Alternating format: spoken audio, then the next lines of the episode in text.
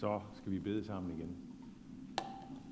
Og vi skal bede dig, Gud, om, at du vil give os en stund nu, hvor vi, øh, hvor du lukker os op, og hvor du taler til os, så vi kan høre, høre noget, som vi måske ikke har hørt før, eller noget, vi ikke kunne have sagt os selv. Herre, tal til os nu. Amen. Og så skal vi rejse os og høre det hellige evangelium, som står skrevet hos evangelisten Markus.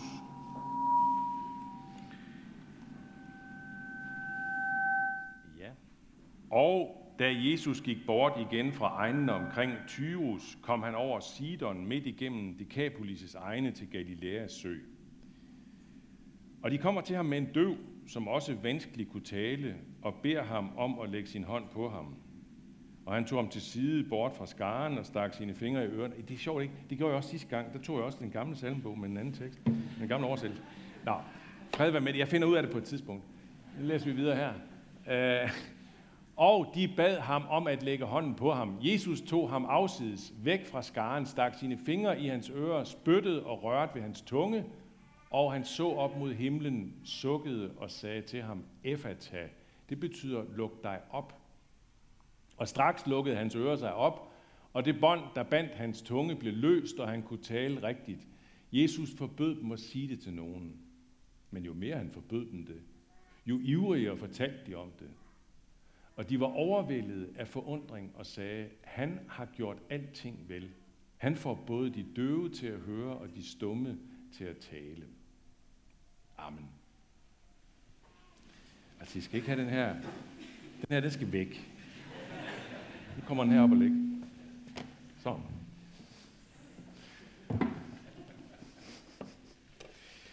Nå, hvad falder mest i øjnene ved den her beretning? Altså, det kommer fuldstændig an på, hvem vi er, og hvad vi registrerer, og hvad vi tænker, når vi hører og læser sådan noget. Men, så det er sikkert meget forskelligt, men der er i hvert fald mange mærkelige ting i den. Og øh, vi sad i sidste uge, øh, Miriam lovsangsleder og Andreas gudstjenestekoordinator, vi sad og, og talte om de her tekster, da vi forberedte gudstjenesten. Og, øh, og vi sad også og hæftede os ved, ved de her mange mærkelige ting, der er i den. Øh, og øh, men så siger Miriam på et tidspunkt, og nu kan jeg ikke citere det helt præcis længere, men noget i retning af, at lad os nu ikke glemme, at beretningen om Jesus og den døvstumme handler om, at Jesus kan helbrede. Det skal vi også have frem. Ja, tænkte jeg det. Vi sad jo der, vi sad og hæftede os ved den ene efter den anden mærkelige, betydningsfulde detalje. Altså Jesus tager ham afsides, for eksempel. Hvornår hører vi det? hører vi ikke så tit om. Jesus tog, tog ham afsides. Og, øh, og så gør han det her mærkelige med, at han øh, stikker fingrene i hans ører. Han øh, spytter øh, og rører ved hans tunge. Bruger han også sit spyt. Vi ved det ikke rigtigt. Det er meget mærkeligt. Og så siger han et mærkeligt ord. effata. Og så kunne man måske også trække andre mærkelige ting frem. Og så så vi mens vi sad der i alle de her mærkeligheder, så så vi ikke skoven for bare træer.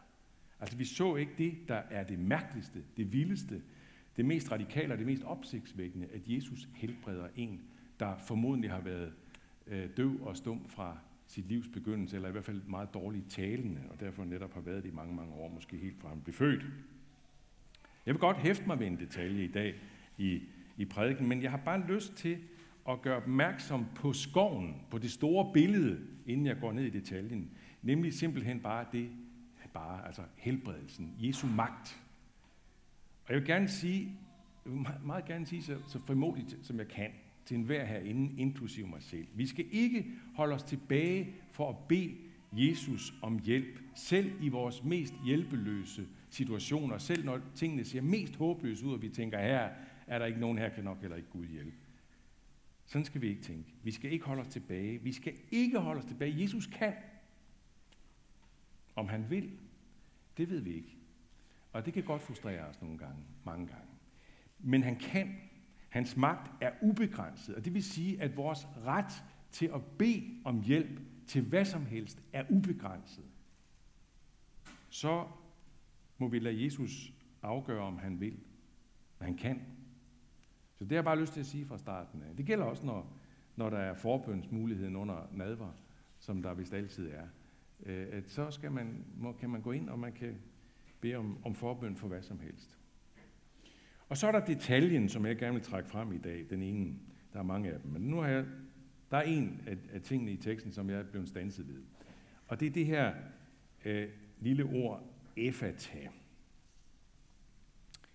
Det synes jeg øh, er et bemærkelsesværdigt ord, og jeg vil gerne trække to ting frem ved det ord, som jeg synes er bemærkelsesværdigt. Og det første, det er, at det overhovedet står der. Det giver et signal om det nye testamentes troværdighed som historisk kilde, at der står det her ord, efata. Hvorfor bruger Markus dette aramæiske ord, altså Jesu modersmål? Hvorfor brugte han ikke et græsk ord? Der findes et tilsvarende græsk ord, som er sådan set en meget præcis oversættelse af efata, luk dig op. Markus' læsere var selvfølgelig græsk læsende, altså det er jo skrevet på græsk, ikke? Og øh, ja, Markus havde med en ret stor sandsynlighed, så havde han ikke mindst Peter, apostlen Peter, som kilde til det, han skrev. Han har hørt Peter sige ordet, da han kommer til den her del af fortællingen. Jesus, øh, Jesus sagde efata, har han hørt Peter sige.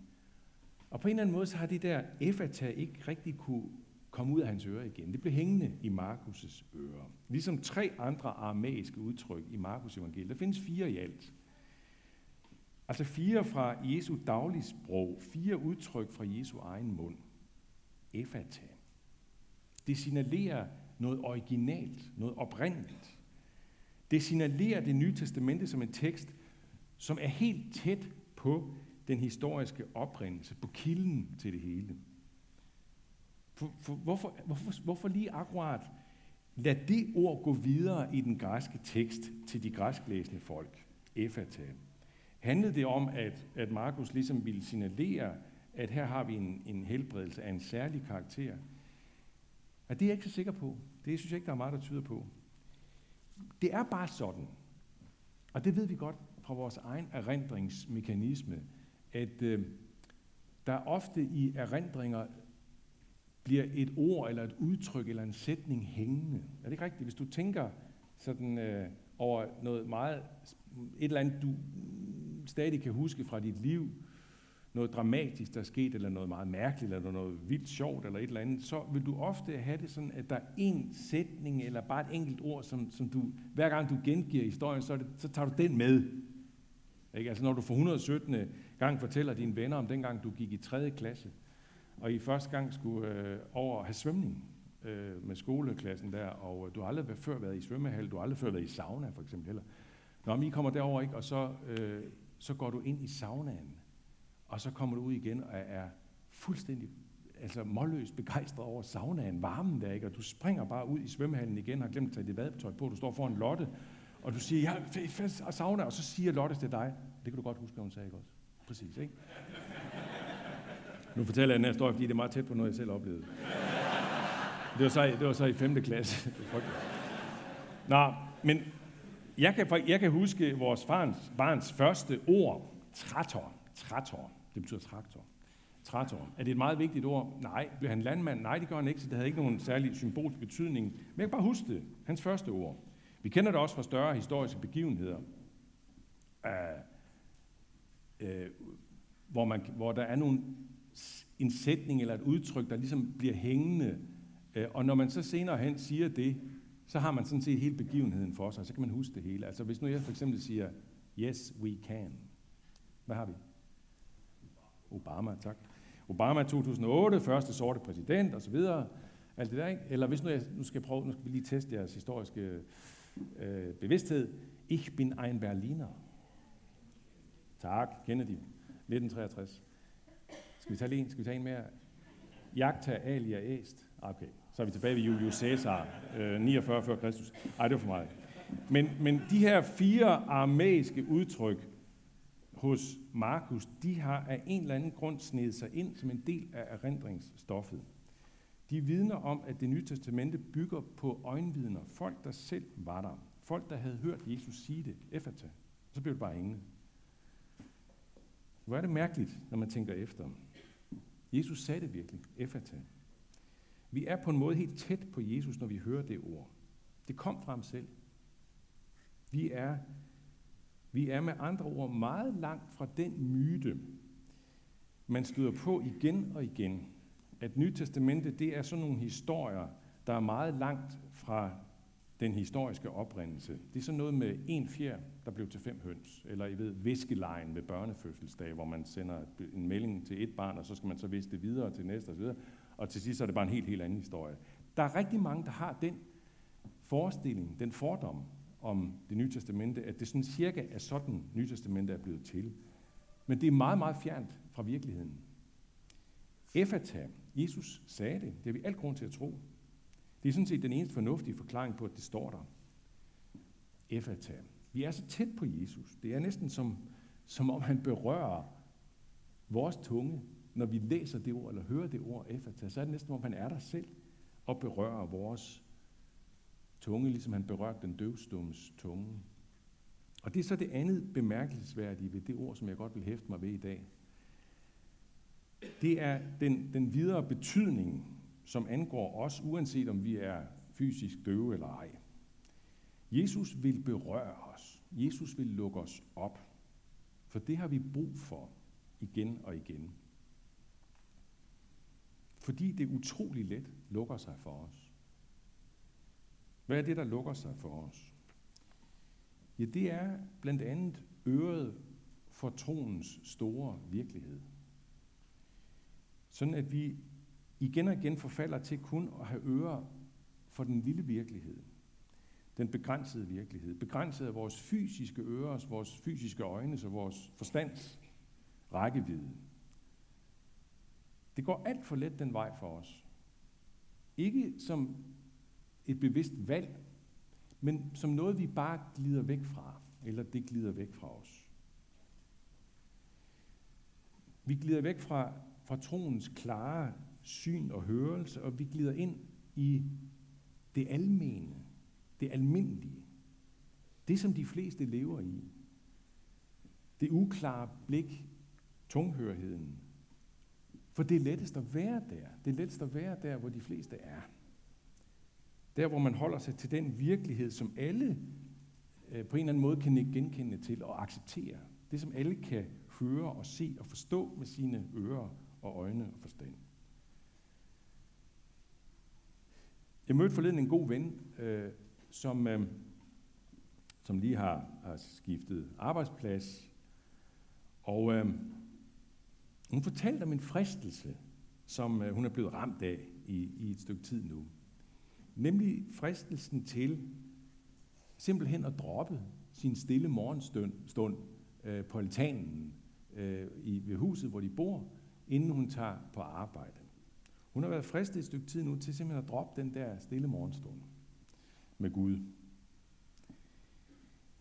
Simpelthen fordi hun har oplevet det som ret anstrengende at møde op på en arbejdsplads, hvor hendes meget søde kollegaer står et helt andet sted i forhold til den kristne tro. Den der modsætningsfyldthed, det der clash, der på en måde opstår ved, at hun, at hun har startet morgenen der med Gud ude på altanen, og så kommer hun ned på arbejdet, og så er der ligesom noget helt andet. En helt anden virkelighedsforståelse. Hun har følt sig fristet til at droppe det klarsyn, som hun blev forsynet med fra morgenstunden i den stille stund med Gud. Det er ubehag ved at se noget med helt andre øjne, end hendes kollegaer gør. Det der at skille sig ud. Der er jo en del, faktisk mange udtryk i det nye testamente for, for den der, skal vi kalde det, udskilthed, der er, når man har dette, når man har troens hørelse og, og troens syn. Og øh, vi kan prøve at se, øh, der kan komme et par citater fra, øh, fra 1. Johannes brev, hvor der står sådan her, derfor kender verden ikke os, fordi den ikke kender ham. Eller Johannes, som skriver i sit evangelium om sandhedens ånd, som verden ikke kan tage imod, fordi verden hverken ser eller kender den. I kender den, for den bliver hos jer og skal være i jer. Og jeg kunne komme med mange flere eksempler på den der mærkelige udskilthed eller, eller adskillelse, der er. Åh, kunne man bare blive fri fra det der. Kunne man bare glide i et med omgivelserne og se verden, som alle andre gør det. Hverken mere eller mindre.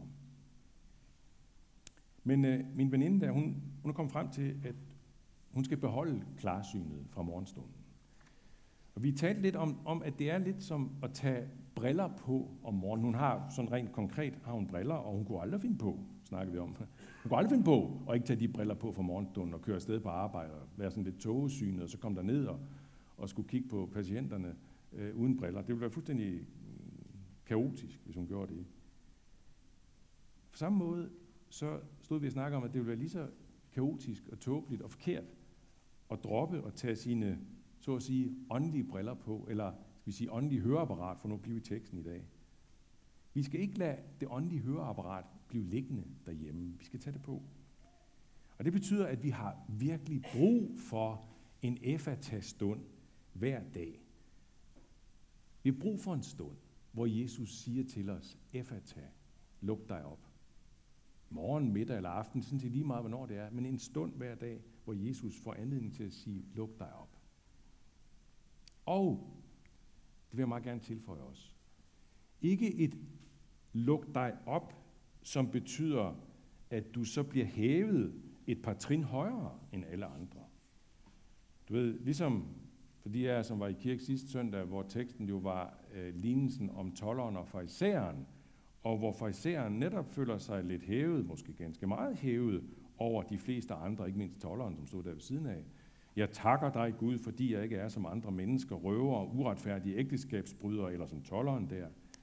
Jeg takker dig, Gud, fordi jeg ikke er som alle andre mennesker, som ikke ser og hører og forstår, hvordan verden hænger sammen, sådan som jeg gør det. Nej.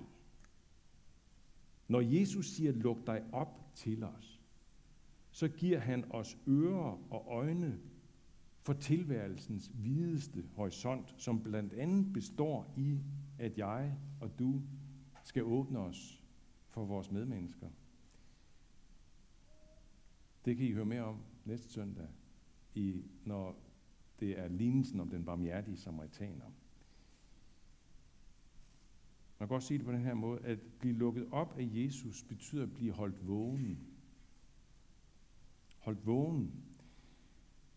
Og der vil jeg gerne slutte med et citat øh, af en af mine yndlingsforfattere og teologer, Dietrich Bonhoeffer, ham som, og nogen af ved alt om ham, men altså han, han prøvede faktisk, han var med i et oprør mod Hitler, og hvor de forsøgte at, at tage livet af Hitler. Det lykkedes ikke, men han kom i fængsel og blev hængt i maj 1945, april-maj, kort før krigen sluttede. Han skriver sådan her et sted, at være vågen betyder at se verden, som den er for Gud, uden at dømme den.